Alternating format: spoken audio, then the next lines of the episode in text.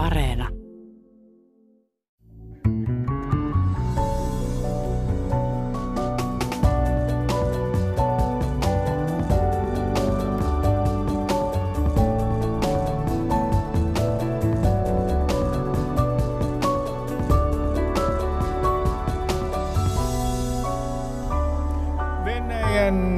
Venäjän, propaganda määrittelee nyt äh, lastenkirjailija, satukirjailija Astrid Lindgrenin natsiksi. Äh, No jos Astrid Lindgren on sitten Venäjän propagandan mukaan natsi, niin entä hänen hahmota Kattokassinen, aivan selvä natsi, eikö totta, puhumattakaan Peppi Pitkätossusta. Toivotan Venäjän propagandisteille hyvää jatkoa, käyttäkää mielikuvitusta. Ihmisen suuri voimavara on hänen mielikuvituksensa. Tässä lähetyksessä mm, vieraana on kaksi itsenäisesti ajattelevaa henkilöä, jotka eivät koskaan laula lauman mukana. Aluksi puhumme Iltasanomien urheilutoimituksen pomo Vesa Rantasen kanssa suomalaisen jääkiekkoilun moraalista ja sen jälkeen äh, historiantutkija Teemu Keskisarjan kanssa muun muassa siitä, aliarvioimmeko tällä hetkellä Venäjän sotilaallista voimaa. Tervetuloa kaikki kuuntelijat lähetykseen ja tervetuloa Vesa Rantanen ja Teemu Keskisarja. Kiitos kutsusta. Kiitos paljon. Vesa, aloitetaan tästä jääkiekosta ja nyt kysyn heti tähän alkuun, että nyt on äh, selvät sävelet meillä KHL, siis Venäjän sarjan pelaajat eivät ensikaudesta lähtien voi pelata Suomen maajoukkueessa eikä myöskään Ruotsin maajoukkueessa. Onko tämä nyt ihan oikeudenmukaista, että KHL ei kerta kaikkiaan saa pelata ja sitten ihminen on ikään kuin tahrinut itsensä niin, että ei pääse enää maajoukkueeseen, jos siellä pelaa? Valtavalla kysymyksellä aloitit heti, helppo vastata kyllä tai ei. Tavallaan toi KHL on ehkä jollain tavalla paljon merkityksellisempi Venäjän Kremlin hirmuvallan poliittisena ulokkeena, koska me tiedämme sen historiallisen taustan. Stalin aikoinaan käynnisti jääkiekkotoiminnan Neuvostoliitossa, koska se oli pallopeli, jota pelattiin Pohjois-Amerikassa ja pystyttiin iskemään kapitalismin sydämeen voittamalla murskaavasti jääkiekossa. Jalkapallossa se olisi ollut mahdotonta.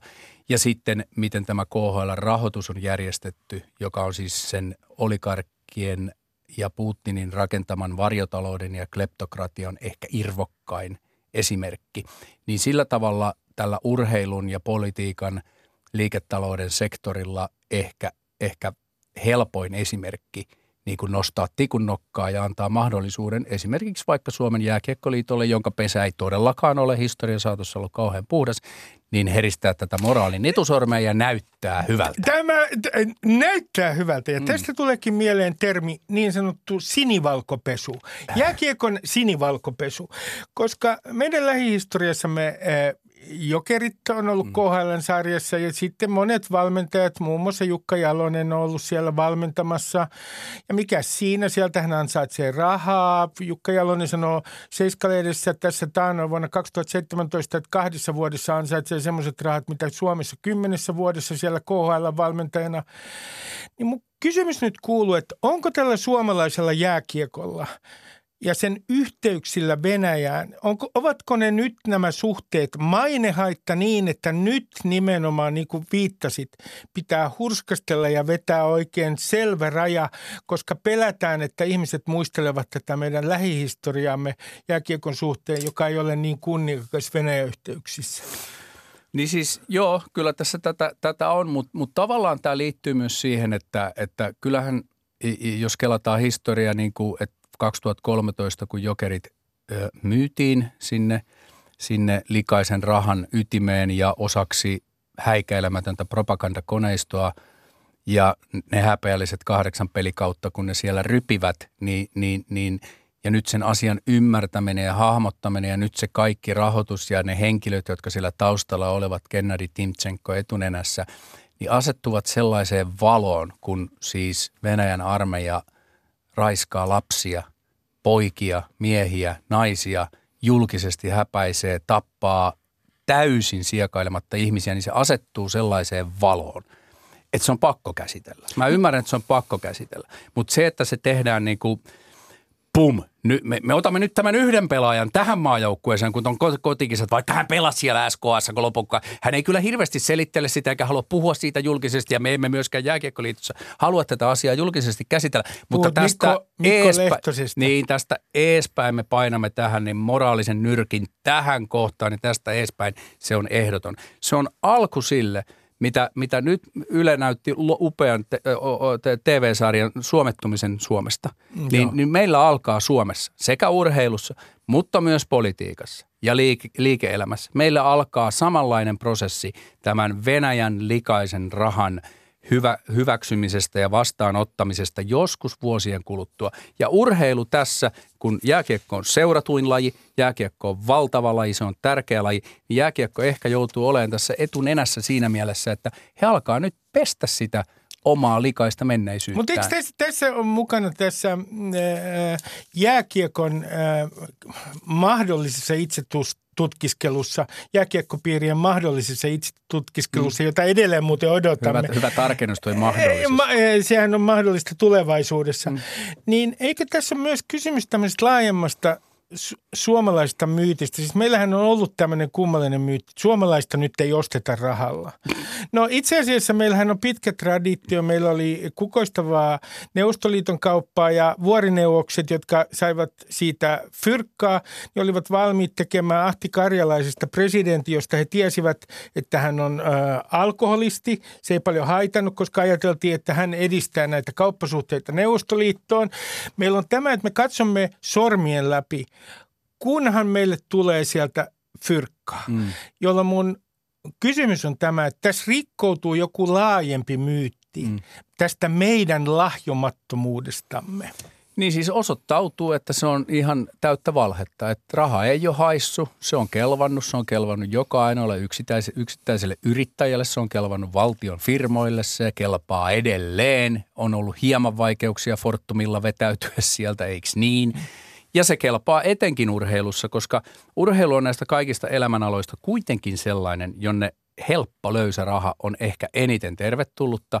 Ja, ja kun se urheilu itsessään, niin kuin se tarina siinä ympärillä ikään kuin perustelee itsensä, että se ei ole niin olennaista, mistä se raha tulee pääasia, että sitä rahaa tulee, että voidaan urheilla, koska urheilu itsessään on vähän sama urheiluihmisille kuin taide. Se on pyhä ja jalo niin kuin itsessään. Eiväthän – eurooppalaiset jalkapalloseurat hyljeksi katarilaista tai saudi-arabialaista rahaa, joka on tismalleen yhtä likaista kuin on tämä Venäjän olikarkkien raha. Okei, nyt Venäjän olikarkkien raha näyttää paljon likaisemmalta, koska se sota tuossa vieressä ikään kuin nostaa ne esiin. Mutta se itsetutkiskelu, jos se on aitoa ja se aloitetaan nyt, ja vaikka urheilu toimisikin siinä etun niin kuin kenossa, niin se, se on oikeasti hyvä asia. Mutta mä en tiedä, kuinka aito asia on, koska mennään kaksi vuotta tästä eteenpäin, jos Ukrainan sota rauhoittuu, jos Suomi liittyy NATOon, kun me olemme turvassa, niin kuka sen sanoo, ettei se raha Juman kautta ala kelpaan taas uudelleen? Jostain löytyy joku porsaareikä, jostain löytyy joku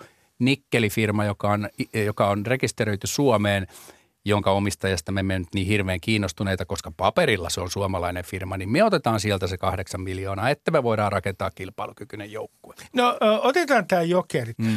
Minä, Lempiaihe. Minä, minä, minä äh, otan tähän äh, tämmöisen, esitän äh, jokerien matkan. Sopiiko sinulle Vesa Rantanen äh, se, että minä esitän sen äh, niin kuin, äh, vähän kiteytetysti Loruna. Loruna. Älä laula. Ää, odotas, mun täytyy oikein katsoa, missä minulla olikaan tämä loru.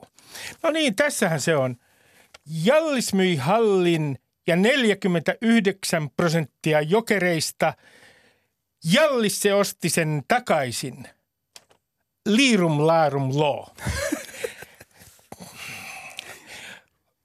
Jallis se myi kurrille jokerit – joka osti sen takaisin oligarkeilta diiba daaba duu. Suunnilleen näin. Toisin sanoen, kiteytän tämän. ensiksi Jallis myy hallin, sitten hän myy äh, jokereista 49 prosenttia oligarkeille. Äh, tämän jälkeen hän ostaa jokerit takaisin, myy sen kurrille ja kurri ostaa sen takaisin oligarkeilta. Näinkö se meni? No suunnilleen, mutta siinä pitää korostaa sitä liirum laarum kohtaa. Eli liirum laarum kohta on erittäin... Jokereiden, jokereiden lähtö silloin oli, oli tota tietenkin ur, suomalaisen urheiluhistorian suurin kusetus. Siis doping, äh, Lahden doping 2001 oli suuri kusetus. Tämä menee samaan mittakaavaan. Äh, Harry Harkimo oli pahasti rahapulassa, surkealla tavalla epäonnistunut, huono liikemies. Hänen hallinsa oli tappiollinen, hänen joukkonsa oli raskasti tappiollinen, hän etsi kuumeisesti rahoitusta. Ja hän oli myös kyllästynyt koko toimintaan, hän, hän halusi myydä koko skeidan. No eihän kukaan järkevä, terve bisnesihminen siihen maailman aikaan sitä edes harkinnut ostavansa, mutta sitten löytyi taho. Löytyi taho, joka tuli tänne, oli kultaa ja sahramia. Ja ne lensivät tänne yksityiskoneella ja hieroivat kauppaa, oli legitiimejä bisnesmiehiä, jotka olivat valmiita ostaa mielettömällä hinnalla tämän pataluhaksi ajetun surkean bisneksen, eli venäläiset olikarkit, jotka rakensivat voimakkaasti KHL. Ja siinä oli helposti uskottavia tämmöisiä urheilu, urheilu, urheilu hypetyksen sokaisemille ihmisille helposti myytäviä tarinoita. Kirkas, hieno KHL, laajentuminen länteen, kilpailija NHL, suomalaisille pelaajille upeita pelipaikkoja, mahdollisuus kasvaa, kehittyä ja auttaa maajoukkuetta, bla bla bla bla bla. Unohdettiin kuitenkin kertoa ja painottaa, että A, ensinnäkin joukkueen myynti SM-liigasta tehtiin vastoin SM-liigan sääntöjä. Pöydän alta, selän takana, kusettamalla. Siitä sitten Jallis, tai käytännössä itse asiassa olikarket, joutuivat maksamaan muutaman miljoonan sakon SM-liikalle, joka tietenkin närkästyi. Ja se, että miten siirtolupa hankittiin Jääkiekkoliitolta, Kalerva Kummola, ää, kunniapuheenjohtaja, silloin vielä oli aktiivipuheenjohtaja, järjesti pikaisen puhelinkokouksen – juhannuksen aattona tai aatonaattona 2013 hämmentyneille liittohallituksen tai liittovaltuuston, nyt en muista oikeita termiä, jäsenille, jotka siis päättivät siitä luvasta. Heille ei ollenkaan etukäteen kerrottu, että mistä on kysymys. Heidät vaan hälytettiin kesämökeiltään – saunan lämmityksen äärestä yhtäkkiä puhelinpalaveri, jossa Kalervo Kummola ilmoittaa, että jokerit lähtee KHL. Tämä on hyvä juttu meille suomalaisille, hieno homma, piste. Siitä ovat monet ihmiset jälkeenpäin katkerasti kertoneet. Eli koko lähtö oli suuri huijaus. Se tarina siitä, että nyt mennään parempaan liikaan, haetaan urheilullinen uusi steppi, täyttä paskaa, ei pitänyt paikkaansa ollenkaan. Ja mikä unohtui meiltä kaikilta, ja me emme vielä oikeastaan edes tienneet kovin tarkasti. Me tiedettiin, ja varsinkin tutkivat toimittajat, taloustoimittajat ja ehkä tutkijat maailmalla tiesivät, että miten, miten likasella ja, ja, ja inhottavalla, laittomalla tavalla vallassa olevien olikarkkien raha kytkeytyy Putiniin ja Kremliin, joka on siis tämmöinen 20 vuotta rakennettu kleptokratia – varjotalous, jossa jääkiekko ja KHL näyttelee hyvin merkittävää propagandistista roolia, propagandaroolia. Eikä voi unohtaa myöskään Hartwall, entisen Hartwall Areenan strategista sijoituspaikkaa. Se on Pasilassa, Suomen päärautatien keskeisimmässä kohdassa Helsingin ytimessä. Nämä on, nämä on ne syyt taustalla, minkä takia olikarkit ostivat seuran, pumppasivat siihen 100 miljoonaa vuodessa, koska se oli poliittisen vaikuttamisen ja strategisen omistamisen väline. Tämä on mielenkiintoista, mutta nyt kysyn sinulta, että kun katsoo tätä jokerien keissiä, niin mitkä on nyt ne kysymykset, mitä me emme tiedä? Koska yksi kysymys, joka on esimerkiksi nostettu esiin, nyt kun jokerit pyrkii takaisin SM mm. on se, että eh, ku, minkä takia nämä venäläiset on mahdollisesti antanut näitä, ja se on hyvin mm. todennäköistä, näitä pääomalainoja anteeksi. Hehän ovat joutuneet maksamaan 10-15 miljoonan tappiota. 105 miljoonaa kahdeks, kahdeksassa vuodessa tappiota. Niin mi, eh, mi, millä rahoilla ensinnäkin Jari Kurri osti – jokerit. Ja mitkä Hän oli sulovileen, osti kun halvalla sai. Eli siis me emme tiedä tätä. Mä olen esittänyt julkisesti, että jos jokerit edes teoriassa havittelee paluuta, kunniakasta paluuta SM Liigaan. Jokerithan on siis ihan tervetullut lisä suomalaiseen jääkiekkoon. Se on hieno organisaatio ja merkittävästi lisää SM Liigan yleistä mielenkiintoa. Mutta jos se edes teoriassa harkitsee kunniakasta paluuta, niin nämä pitää avata – ne tilikirjat kymmeneltä viime vuodelta pitää avata. Ne pitää näyttää ää, viranomaisvaltuuksin varustetulle tilintarkastajalle. Kuinka julkista se sitten on ainakin SM osakkaiden, jotka siis tekee sen päätöksen siitä, että onko tervetullut vai pitää ne päästä näkemään. Ja olisi varmaan julkisuutenkin hyvä kertoa.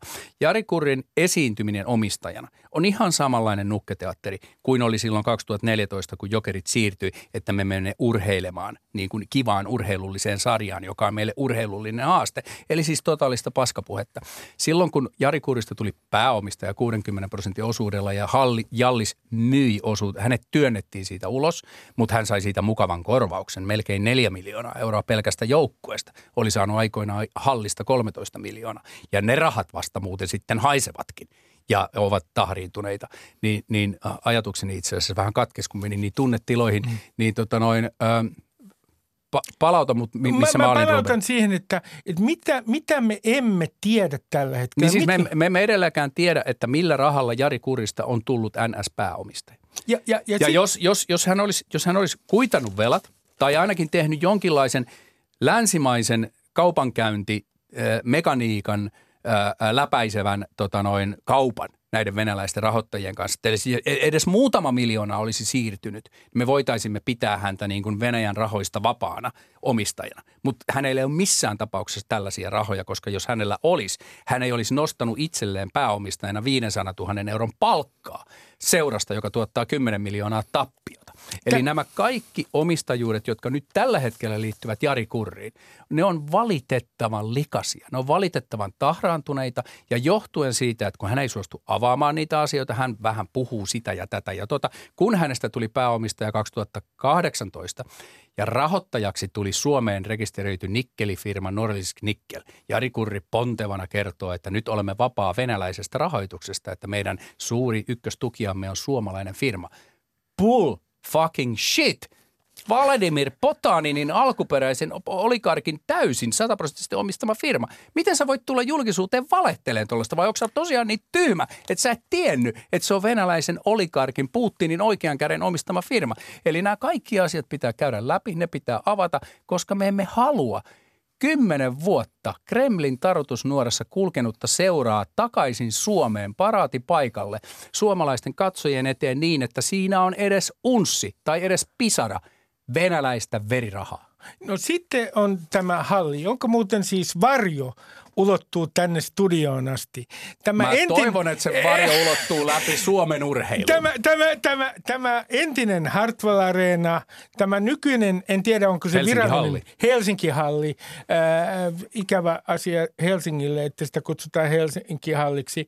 No nythän sitä ei voi, sen myyminen on vaikeaa sanktioiden takia. Käytännössä mahdotonta. Se edellyttää sen, että omistajat Timchenko ja, ja Rottenbergit niin ilmaisis aktiivisesti halunsa myydä sen. Ulosottovirasto sitten ryhtyisi tutkimaan, että kuka sen voisi ostaa ja sitten se ostajaehdokkaan tuottama, tuoma pääoma tutkittaisiin, että se on puhdasta, että se ei tule mistään Keimansaarilta tai mitään muuta kautta, vaan se on rehellistä mielellään suomalaista rahaa, jonka jälkeen se kauppasumma määriteltäisiin ulkopuolisen arvioitsijan mukaan tismalleen sen areenan nykyiseksi arvoksi – ja sitten se raha pantaisi pakotetilille, jossa se sitten kasvaa sen mukaista korkoa, mitä se ikinä kasvaakaan, johon venäläiset myyjät pääsisivät vasta sitten, jos heidät jonain päivänä ää, ää, sitten kun Nürnbergin oikeudenkäynti on ohi, niin vapautetaan pakotelistoilta. No kun tässä pyörii tämän hallin ympärillä. Pyörii... Korjaan Haagin tänä päivänä. tässä hallin ympärillä pyörii muun muassa Teemu Selänne. Mm. Ja en voi olla nauramatta, kun hän nyt sanoo, että, että mm, eh, nyt pitää loppua tämä pelleily venäläisten kanssa. Niin pelleily on aika semmoinen, se on aika kiltti sana. Se on, se, se on aika kiltti sana ja hän, hän on... Verirahassa rypeminen Hän, hän on aikaisemmin viihtynyt muun muassa Rooma Rottenbergin kanssa, joka siis on Pietarin SKAn päävalmentaja ja on Venäjän jääkiekkoliitossa ja, ja, ja KHL merkittävä hahmo niin Helsingin yössä, mutta nyt tällainen ystävyys ei tietenkään sen, sen ikään kuin arvo on vähän laskenut julkisuudessa. Diplomaattisuhteet on katkaistu. Diplomaattisuhteet on katkaistu. Niin mun kysymys nyt kuuluu, että eikö tämä ole vähän kummallista, että kun tässä suomalaisessa jääkiekkoeliitissä tämä sama jengi pyörii koko ajan, niin nyt tämän hallin kohdalla on ihan sama juttu. Nämä samat tyypit, Kurri, sitten Selänne mm. pohtivat, että miten saataisiin hoidettua tämä hallijuttu himaan. Ja sitten siellä, jollen ole aivan väärässä, niin myös Jallis on josta, jossain taustalla. Koko ajan tämä sama. Ei, ei ole. Ei. Harry Harkimolla, hän, hän tuskin saa ainakaan kutsuttuna ikinä pääsee Hartwallaren äh, Helsinki-halliin – tulevaan joku halli, mikä ikinä se onkaan, niin katsomaan jokereiden peliä. Hän, hän, hän, on persoonan on kraatta siinä porukassa, joka tällä hetkellä havittelee jokereita takaisin. Ja siellä on taustalla ihmisiä, joilla on ihan puhtaat jauhot pussissaan, jolla on jokerisyydän. Ja Teemu Selännekin työskentelee tällä hetkellä tämän hankkeen hyväksi ihan vilpittömästi. Ja hän on kyennyt unohtamaan tai häivyttämään tai hän kykenee näkemään vähemmän rikollisena – ne toimensa, mitä hän silloin suunnitteli yhteistä bisnestä, omaa hallia kirkkonummelle Rooman Rottenperin tai Rottenperin perheen kanssa ja niin päin pois. Mutta edelleen me puhutaan niistä vuosista, jolloin va- korkein valtiojohtokaan ei Suomessa mm. tiennyt, tunnistanut tai Totta. ainakaan ääneen myöntänyt niitä yhteyksiä ja niiden myrkyllisyyttä. Et mä, mä annan synninpäästön Teemu Selänteelle tässä. Mutta sellaisen anekdootin haluan nostaa esiin, kun yhdessä kohtaa ennen kuin Jari Kurista tuli pää, pääomistaja – Äh, Suomen, suomalaisen nikkelifirman tuella. Vladimir Potaninin vähän avittamana, niin silloinhan Tim Tchenko halusi nimenomaan Teemu Selänteen jokereiden uudeksi kasvoksi. Ja Teemu Selänne on käynyt Tim Tchenkon yksityiskoneella Moskovassa neuvottelemassa tästä asiasta, mutta silloin alkoi Krimin sota, ää, äh, erikoisoperaatio, joka asetti, asetti näitä venäläisiä olikarkkeja jo silloin Yhdysvaltain pakotelistoille, Timtsenkon muun muassa – ja Teemu Sellainen, jolla on green card Yhdysvaltoihin, ei mitenkään voi tässä olosuhteessa tietenkään tehdä heidän kanssaan niin kuin liiketoimintaa. Ja se, se oli merkittävä syy siihen, siihen että hän, hän ei, hänestä ei tullut silloin jokereiden kasvua. Se oli silloin, annetaan se anteeksi. Tällä hetkellä sen perusteella, mitä mä tiedän sisäpiiristä, Teemu Sellainen on vilpittömästi liikkeellä puhtaalla jokeri sydämellä ja pikkusen hän haluaa myös – Harry Harkimolle, joka, joka Teemu aikoinaan areenakaupassa pikkusen huijas, niin vähän näpäyttää, että, että tällä porukalla, johon, johon Teemu kuuluu ja sitten mahdolliset uudet tulevat rahoittajat, joita on jo kasassa iso liuta, niin pystymme tekemään tämän terveellä, järkevällä, hienolla tavalla ja palauttaa jokerit siihen kukoistukseen, jossa se joskus 90-luvulla oli. Jokerit ei ole seurana ja lokona, sehän ei ole mätä. Eihän, eihän lapsi tiedä – minkälaisen hyväksikäytön uhriksi hän joutuu, kun se annetaan väärin käsiin. No sitten äh, viimeinen kysymys, Vesa Rantanen, joka on suuri kysymys. Äh, sinä olet kritisoinut varsin voimakkaasti sitä, että äh, suomalainen jääkiekkoeliitti ikään kuin elää äh, vain kaukalossa ja se ei mm. niin kuin tajua yhtään mitään ympäröivästä yhteiskunnasta. No, jos saan kertoa tähän tämän anekdootin, minu, minusta se, että Jukka Jalonen tuolla olympialaisissa sanoi, että urhe, oman pelaajan laittaminen. Ihmisoikeusrikos. Oh, niin, karanteeni on ihmisoikeusrikos, eikä sanakaan uiguureista. Niin minusta se kuvaa hyvin tätä, tätä jääkiekkoväen suhdetta politiikkaan. Kiteytän tämän moraalin näin, että politiikka ei saa ensinnäkään häiritä hyvää bisnestä esimerkiksi Venäjän suuntaan. Ja sitten, että että kerta kaikkiaan niin kuin jääkiekko näkee itsensä aivan jonain erillisenä alueena. Mm. Tämä ei koske pelkästään jääkiekkoa, mutta mut siis kun sä oot mahtavan suositun huippuurheilulajin kuplassa sisällä. Ja, ja tämä koskee kaikkea urheilua oikeastaan. Urheiluihmisillä on yksi sellainen yhteinen nimittäjä, että ne suhtautuu siihen lajiin niin intohimoisesti – niin päämäärätietoisesti, niin totaalisesti, että se urheilu itsessään on, on se asia, minkä tas, takia he elävät, olevat ja taistelevat. Tämä, mm. tämä voidaan verrata taiteilijaan. Ja taiteilijathan tykkää aina sanoa, että tämä teos on irrallaan tästä yhteiskunnasta, eikö mm. niin? Se taide itsessään on pyhä, jalo ja hieno. Ja urheiluväki vilpittömästi, ja tässä ei ole mitään vikaa. Ja se on muuten de facto näin, että kun jääkiekkopeliä pelataan, siinä ei ole mitään poliittista. Se on suoritus, sitä varten on valmistautu, on taktiikat, on, on kaikki tällaiset.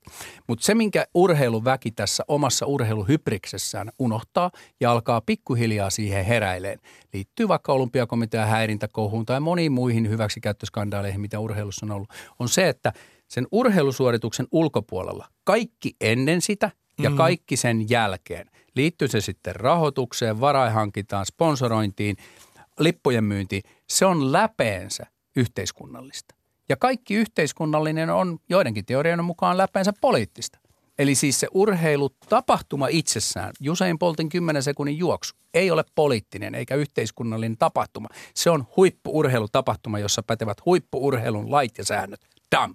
Mutta se kaikki sitä ennen ja kaikki sen jälkeen on pelkästään ja yksinomaan yhteiskunnallista. Mutta tämän, tämän urheiluväki unohtaa ja sen takia he joskus näyttävät suoranaisilta idiooteilta, kun nyt oikeasti yhteiskunnallisesti valveutuneet ihmiset myös seuraavat urheilua. Se ei ole vain se 20 prosenttia Suomesta hikiurheilua, joka tykkää katsoa, kun joku hiihtää, vaan muutkin ovat kiinnostuneet urheilusta ja urheilun ilmiöistä. Urheilun journalismi tuottaa jatkuvasti enemmän artikkeleja, jotka laajentaa sitä spektriä yhteiskunnan puolelle.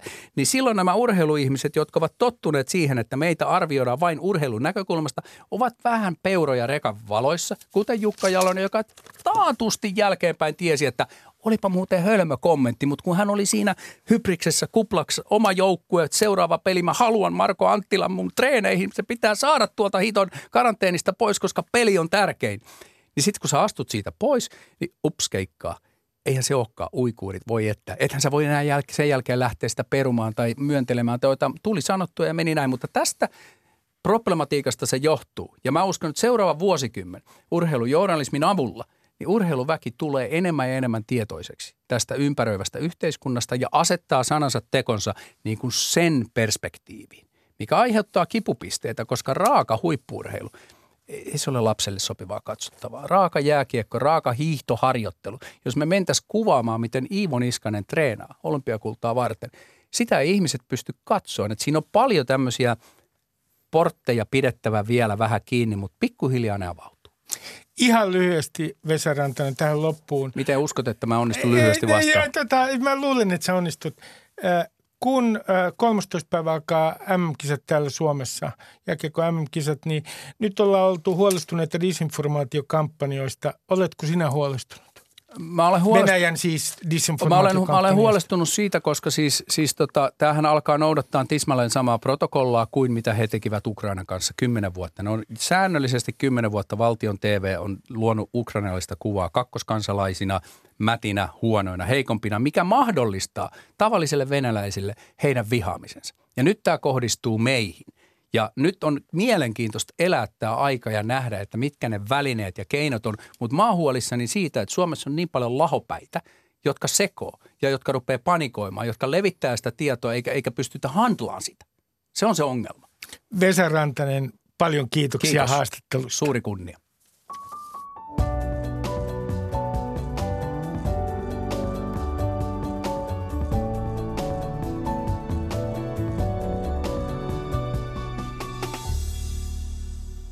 Niin, äh, Teemu Keskisarja on studiossa. Hän on historioitsija äh, ja hän on esittänyt muun muassa äh, oikeastaan poikkipuolisen mielipiteen tai analyysin. Sinä olet sanonut, että ei pidä nyt tällä hetkellä aliarvioida Venäjän sotilaallista voimaa, vaikka Venäjä on pärjännyt huonommin Ukrainassa kuin oletettiin voitko täsmentää, että millä tavalla meidän ei pidä aliarvioida Venäjää?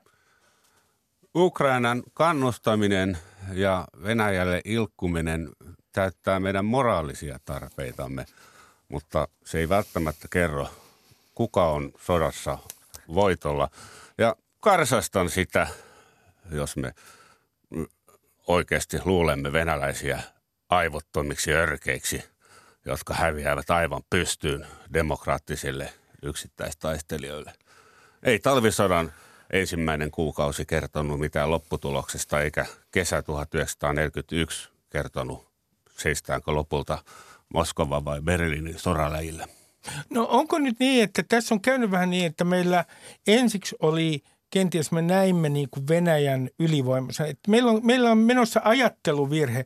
Ja kun sitten heillä on logistisia ongelmia ja näyttää olevan myös taistelumoraalissa ongelmia, niin sitten me menemme toiseen äärimmäisyyteen ja ajattelemme, että Venäjähän on ihan pohjattoman heikko.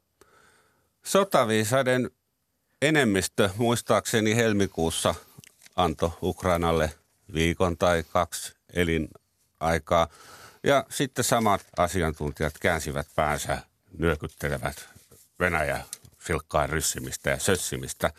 Pahoin pelkään, että uusi takinkääntö saattaa olla edessä vielä kesällä. No mä otan tähän alkuun myös yhden ihan ajankohtaisen kysymyksen. Tänään äh, muistaakseni se oli Hesarin mielipidesivulla, puhuttiin siitä, että, tai kirjoitettiin, että pitäisi Kotkassa äh, siirtää pois Lenin patsas. Ja tähän keskustelua on ollut. Äh, Lenin patsaita on muun muassa Turussa. Äh, Tampereella on ainakin Lenin reliefi, reliefi ja siellähän on myös Lenin museo. Äh, täällä Suom- Helsingissä on Lenin puisto. Mitä mieltä sinä olet siitä, että nyt esimerkiksi tässä tilanteessa ne aletaan – Kotkasta tai jostain muualta siirtämään Lenin patsaita pois tai rauhanpatsas täältä Helsingistä. Se on, Onko oli, hyvä, se olisiko oli hyvä idea? Se oli tietenkin perseestä, jos entisten neuvostotasavaltojen komeimpia toreja hallitsi Lenin kolossi, mutta kyllä minun mielestäni Turun ja Kotkan Lenin patsaat olisivat saaneet jäädä paikallishistorian osasina, mielenkiintoisina muistomerkkinä ohikulkijoille. Ja miksi patsaita pitää ainoastaan hyville ihmisille pystyttää? Minun mielestä Leninin kuvan näkeminen voisi muistuttaa suomalaisia, minkälaisilta kuseliuksilta osittain hyvän tuurin ansiosta vältyymme. Ää, minkälaisena historiallisena hahmona sinä näet tällä hetkellä Putinin? Putin on sotahistorian perustyyppi, suurmies, joka haluaa vallottaa alueita, haluaa viettää triumfin, haluaa kohota kansakunnan kaapin päälle, voittaa pienen palan kuolemattomuutta ennen kuin tomumajasta aika jättää. Ihan samanlaisia viekkosia on hieroglyfeissä tai antiikin historioitsijoiden ensimmäisissä teoksissa – kun äh, historioitsijana katsot näitä Putinin puheita ja hänen Putinin omaa historiakäsitystä, niin minkälaisen käsityksen sinä olet saanut hänestä ikään kuin äh, historian tulkitsijana? Tietysti Putinin historiakäsitykset ovat älyvapaita. Ettäkö Pietari Suuren ja Nikolai toisen välinen 200 vuoden saari Venäjä – oikeuttaisi nyky-Venäjälle naapurivaltioidensa omistamista. Älyvapaata, mutta historiassa ja nykyisyydessä ei jyrää äly eikä vapaus, vaan voima. Ja se historia astuu voimaan, kuka pystyy sen panssareilla ydinaseilla toteuttamaan. Siis, mä myönnän sinulle Teemo, että kuten tiedät, minun historiatajuni ja historiatietämykseni on huono. Mutta sanon näin maalikkona, että, että kun mä katson Venäjän toimintaa, niin mulle tulee ensimmäisenä mieleen se, että tässä että he pelaavat koko ajan nollasummapeliä. Toisin sanoen peliä, jossa he joko voittavat tai sitten totaalisesti häviävät. Win-win-tilanteita ei juuri heille näytä olevan. Onko tässä yksi jonkinlainen syvä rakenne Venäjän toiminnan suhteen? He pelaavat aina tällaista nollasummapeliä, jossa toisen täytyy hävitä ja tietysti Venäjän voittaa. Mitään muita vaihtoehtoja ei ole.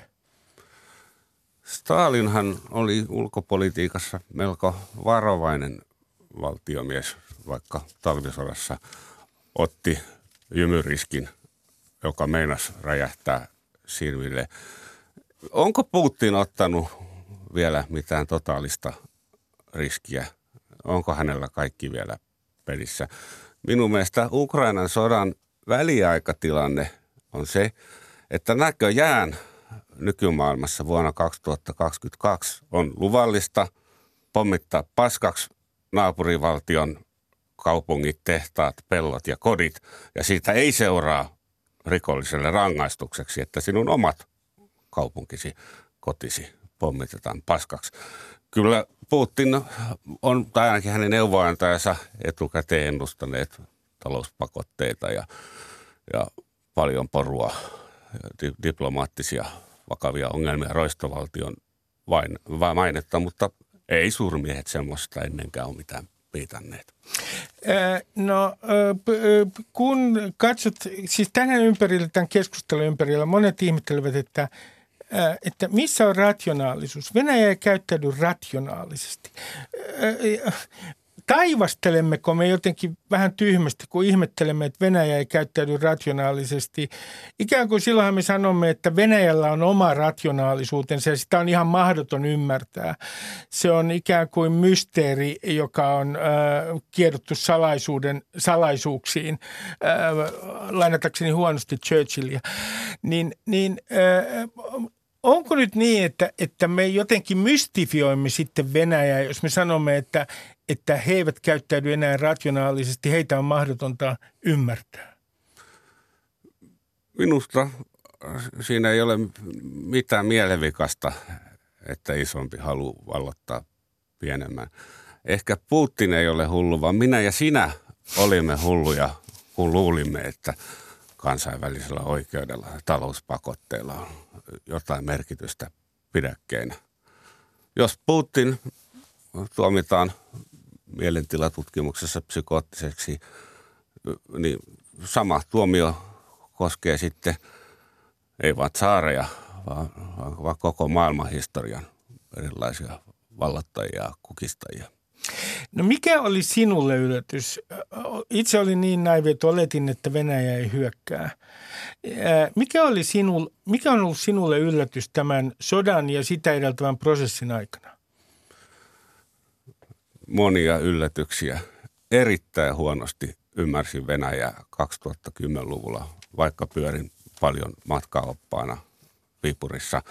Eihän sieltä bussin ikkunasta mitään totuutta näe, eikä nähnyt historiankirjoistakaan. Olen pitänyt puheita siitä, että Venäjällä asiat menevät hyvin, siellä on siistiä ja turvallista.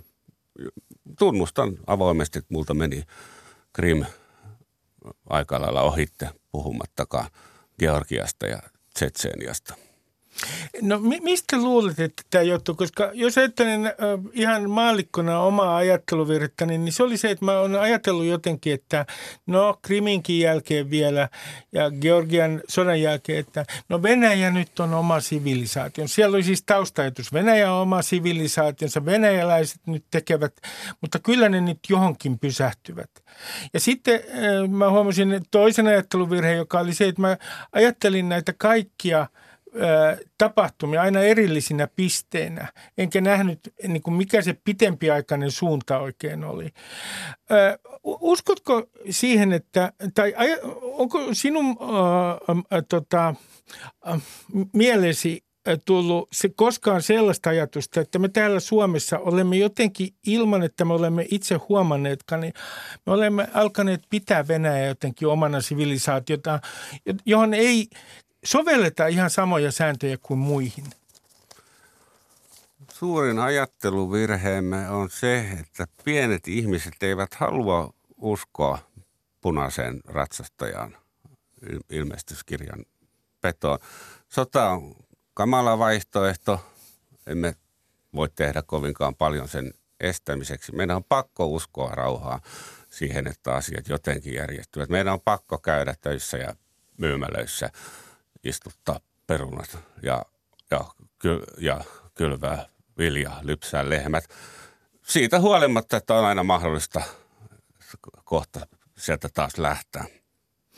Ää, nyt puhutaan jälkiviisaudesta. Siis kuulee aina silloin tällainen, että kun me nyt tuomitsemme esimerkiksi jääkiekon pelaajia, jotka nyt ovat vaan ansainneet sitten viime kädessä rahaa siellä Venäjällä, tai kun me arvostelemme oligarkkien ja tiettyjen suomalaistahojen suhteita, niin me olemme jälkiviisata. Teemu Keskisarja, mikä on sinun mielestäsi historian tutkijana vastenmielistä jälkiviisautta ja mikä nyt on oikeaa jälkiviisautta? On typerää nyt haukkua Erkki Tuomio ja siitä, että hän vieraksui NATOa 90-luvulla, 2000-luvulla niin kuin äänestäjien selvä enemmistö. Ja Suomen mahdolliset virheet nyky-Venäjän kanssa ja Neuvostoliiton kanssa ovat sittenkin pieniä koko maailman mittakaavassa. Minua ottaa aivoon nyt se, että mihin ydinaseiden riisunta unohtui 1990-luvulla, kun Neuvostoliitto hajosi. Miksi se ei enää kiinnostanut ketään? Ydinaseethan ovat nyt se syy, minkä takia me olemme kusisukassa lähes sananmukaisesti. Eli meidän pitäisi, kun me katsotaan tätä lähihistoriaa, niin meidän pitäisi ottaa se konteksti huomioon, missä on tehty ää, päätöksiä. Mutta kun me otamme tämän kontekstin huomioon, jos me puhumme esimerkiksi Halosesta tai me puhumme ulkoministeri, ulkoministeriön toimimaan, toimineen tu, tuomiojan toiminnasta, niin, niin äh, silloin me voidaan aina tavallaan myös antaa arviointivirheet anteeksi, koska me ajatellaan, että tuossa kontekstissa tuo oli ymmärrettävä päätös. Lieventävä asianhaara se on, mutta kyllä historialla on myös oikeus ja velvollisuus tuomita, jos asiat menivät vitakkoon. No kun nyt katsotaan tätä, jota on käyty Suomessa viime aikoina muutenkin, suomettumis- ja niin sanottua jälkisuomettumiskeskustelua. Teemu Keskisarja, mitä mieltä sinä historian tutkijana olet sellaisesta termistä kuin jälkisuomettuminen, jolla esimerkiksi voisi tarkoittaa sitä, että poliitikot eivät oikein ole uskaltaneet 2010-luvullakaan puhua Venäjän uhasta kovin suoraan. Suomettuminen, jälkisuomittuminenkin ovat rasittavia puhkikuluneita termejä. Minusta Venäjä ei 2000-luvulla ole ollut se taho, jota me eniten nöyristelimme, jonka edessä olimme polvillamme ja rähmällämme, on, on tullut uudet ylikansalliset epäjumalat, joista ei saa puhua yleisradiossa tai mielellään edes ole, ole, ole, ole, ole, hyvä, ole hyvä, saat puhua yleisradiossa. Mitkä ovat ne ylikansalliset epäjumalat sinun mielestäsi? Tulevat historioitsijat turvallisen aikahypyn takaa 2050-luvulla ehkä ihmettelevät Suomen nöyristelyä EUn edessä tai sitten näitä kansainvälisiä someilmiöitä, jotka tässäkin talossa ovat panneet monta poikaa ja tyttöä polville. Eli tarkoitat äh, minkälaisia kampanjoita? Äh, Rasismin vastainen teollisuus ja, ja, ja nämä eri, erilaiset MeToo-hömpötykset. Äh, kun äh, katsotaan nyt tätä kohtaa, missä Suomi tällä hetkellä on. Ja ajatellaan tätä tämän kaiken keskeltä. Minkälaisessa murroskohdassa Suomi sinun mielestäsi on nyt, kun me haemme erittäin suurella todennäköisyydellä NATO-jäsenyyttä? Kaikkein vanhimman liiton suomalaisten ihmisten täytyy unohtaa se, että Yhdysvallat on imperialistinen supervalta – joka murhaa siviilejä Vietnamissa. Ja myöskin se, että NATO ei ole enää, enää paha vihollinen. Menemme avioliittoon tai ainakin avoliittoon ja se kestäkö myötä- ja vastoinkäymisissä, vaikka sisimmässä me emme hyväksy kaikkia Yhdysvaltain tai Turkin sotilaallisia tekosia. Nyt Teemu saat murskata minun ajatukseni tästä lähihistorian pitkästä linjasta. Otan ihan tämmöisen henkilökohtaisen esimerkin. Mä olin 70-luvulla koululainen ja luin niin sanottuja, käytetään nyt vaikka mm, termiä suomettuneita oppikirjoja. Ja mun näkökulmasta meidän asenne – ainakin oma asenteeni Venäjän oli se, että piti niin koko ajan virallisesti toitottaa sitä, että me olemme Neuvostoliiton kanssa ystäviä. Ja sitten samaan aikaan tämä meidän naapuri oli pelottava. Toisin sanoen suhde oli erittäin kaksijakoinen eli ambivalentti.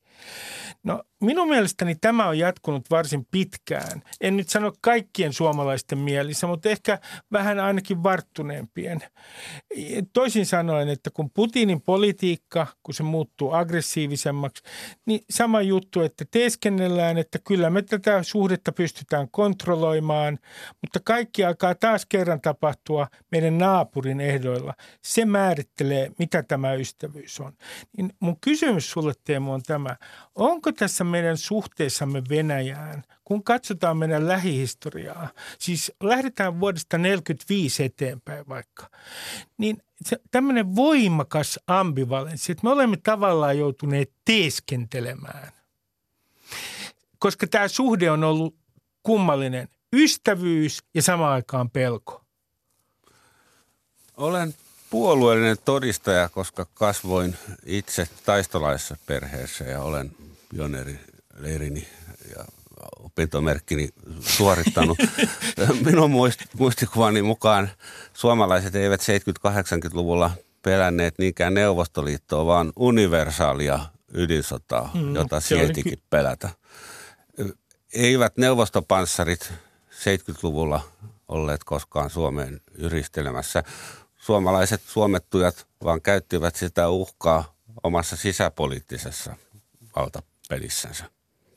Ja, ja äh, onko sinun mielestäsi niin, että siis jos puhutaan tämmöisestä niin sanotusta menneisyyden hallinnasta, määrittelen sen nyt niin, että mikä on ikään kuin jo, jollain tavalla virallinen tarina meidän lähihistoriasta, niin onko sinun mielestäsi tämä meidän lähihistoria – käyty jotenkin niin kuin, ä, perusteellisesti läpi vai onko siinä kohtia, johon, jotka, joihin pitäisi nyt tarttua? Siis onko siellä pisteitä, johon pitäisi ehdottomasti tarttua, jotka ovat jotenkin jääneet ä, huomiotta? Minun mielestä Suomen sotahistoriassa jokin mättää. Suurin osa tämän päivän suomalaista luulee, että Suomi voitti talvisodan ja jatkosodan. Suomi hävisi ne sodat, vaikka sitten kunniakkaasti itsenäisyytensä säilyttäen ja kansanmurhalta välttyen, mutta hävisi kuitenkin. Jos lasken oikein, niin Suomi on viimeisen 340 vuoden aikana isossa roolissa pääsotiana voittanut ainoastaan yhden sodan vuonna 1918 itseään vastaan. Minun mielestä meillä ei ole varaa uhoilla venäläisille. Tämä, tämä on Teemu erittäin mielenkiintoista. Toisin sanoen, äh, mä en ole ollut sitten itse aivan väärässä, kun minulle tuli 90-luvun alussa käytyäni äh, kouluopetuksen läpi 70-luvulla, niin sellainen tunne, että yhtäkkiä nämä hävityt sodat kääntyivät voitetuiksi sodiksi. Ja siinä välissä, miten tämä tapahtuu, niin on tämä käsite torjuntavoitto. Kyllä. Eli, eli, eli sinun mielestäsi on myös, siis sinä ajattelet, että 90-luvulla Neuvostoliiton romahtamisen jälkeen täällä tapahtuu historiakäsityksissä joku sellainen siirtymä, että siirryttiin ihan, heitettiin oikein niin kuin voltti suhteessa sotiin. Härän pylly, eikä ensimmäistä kertaa.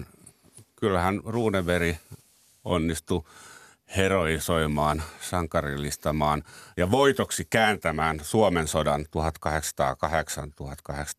joka meni niin vitakkoon kuin olla ja voi.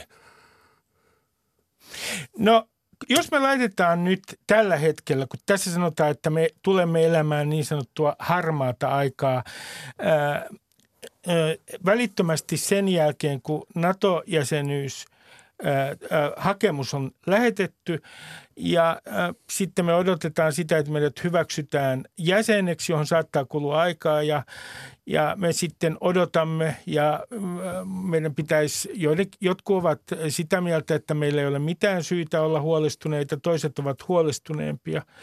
Jos sä katsot tätä aikaa, puhutaan tästä harmaasta ajasta tämän hakemuksen jättämisen ja sitten tämän lopullisen hyväksynnän välillä, niin jos sen laittaa tämmöiselle historialliselle janalle vuodesta 1945 sodan päättymisestä eteenpäin, kuinka vaikeassa tilanteessa olemme suhteellisesti? Kyllä suhteellisuudenkin ylärajat paukkuvat rikki. Sodan uhka ja nimenomaan ydinsodan uhka on, on minun mielestä isompi kuin Kuuban kriisissä ja Suomen ja Venäjän välisen tavanomaisen sodan uhka pahimmillaan vuoden 1944 jälkeen. Pelottaako sinua henkilökohtaisesti? No aivan helvetisti. Ja sakkia kun nuorempana pelasin, huomasin sen, että vastustaja yrittää tehdä yllättäviä siirtoja. Asiat eivät suju omien valmistelujen mukaan. Tällä hetkellä suomalaiset tiedotusvälineet tuskin malttavat odottaa, että pääsevät kumoamaan Venäjän infosotaa ja vaikuttamisyrityksiä, mutta jos sieltä tulee yllätyssiirto, kampiitti. Sano mulle, mitä hävittävää Putinilla on esimerkiksi Haminan pommittamisessa, muutama risteilyohjus Helsinkiin. Eihän sillä mitään pysyvää saavuta, mutta kaikki pakotteet ruuvi on jo mahdollisimman kireellä, eikä Suomi, NATO kosta sitä Viipurin tai, Piipurin, Viipurin tai Pietarin pommittamisella. Eli sä ajattelet näin, että Putin on tällä hetkellä yhä pahemmin nurkkaan ajettu tuomittu ja että hänen toimintansa voi olla, sillä ei ole mitään moraalisia rajoja tai sellaista rajaa, että hän ajattelisi, että, että hän joutuu Naton kanssa vaikeuksiin, jos hän hyökkää esimerkiksi maahan, joka on hakemassa NATO-jäsenyyttä ja joka on saanut jonkinlaisia, ää, jonkinlaisia esimerkiksi lupauksia siitä, että tämän NATOa, ää, NATOa hakeutuvan maan rinnalla ollaan tämän hakemusprosessin aikana en usko, että venäläisten kolonnat tunkeutuvat raatteen tielle suomalaisten motitettaviksi, mutta tuommoinen uudenlainen erikoisoperaatio, kiukuttelu, sotilaallinen mielenosoitus, joka myös tarkoittaa suomalaisten ihmisten surmaamista, kuuluu vielä arsenaaliin. Mikä on sinun ennusteesi, kun puhutaan näistä skenaarioista, erilaisista poluista, mitä pitkin Venäjä kulkee, niin mikä on sinun ennusteesi Venäjän suhteen? 50 Venäjän, vuoden tähtäimellä. Venäjän kansa sietää hirmuvaltioita loputtomasti. Muistaakseni he ovat panneet vallasta pois vain Gorbatsovin, joka oli hyvä jätkä, Nikolai toisen ja Kerenskin, jotka eivät olleet minkäänmoisia hirmuvaltioita. Hirmuvaltiot kukistuvat Venäjällä usein palatsivallankumouksiin, murhiin ja kyllä Putin on sylkäissyt suustaan kuin kärpäsen sellaisen sanan kuin puhdistus, joka on lähipiirin kannalta aika huolestuttava juttu oman eh, hengenmenetyksen pelossa. Myöskin Stalinille antoivat aktiivista kuolinapua, rutsevia veriä. Sitä pitäisin toivottavimpana vaihtoehtona, että Kremlissä attentaatti onnistuu. Teemu Keskisarja, tuhannet kiitokset haastattelusta. Rauha teille. Kiitoksia. Ja tähän loppuun sitten kerron äh, teille mysteerin. Äh, oletetaan, että sinä siinä, joka kuuntelet tätä, tiedät, että valehtelen sinulle – minä puolestaan tiedän, että sinä tiedät minun valehtelevan. Tämän jälkeen me teeskentelemme, että homma sujuu ihan normaalisti. Sinä siis tiedät, että minä tiedän, että sinä tiedät. Mihin tällainen kuvio oikein johtaa? Venäjällä ja teidän omassa organisaatiossanne siellä työpaikalla. Voikaa oikein hyvin. Moi moi!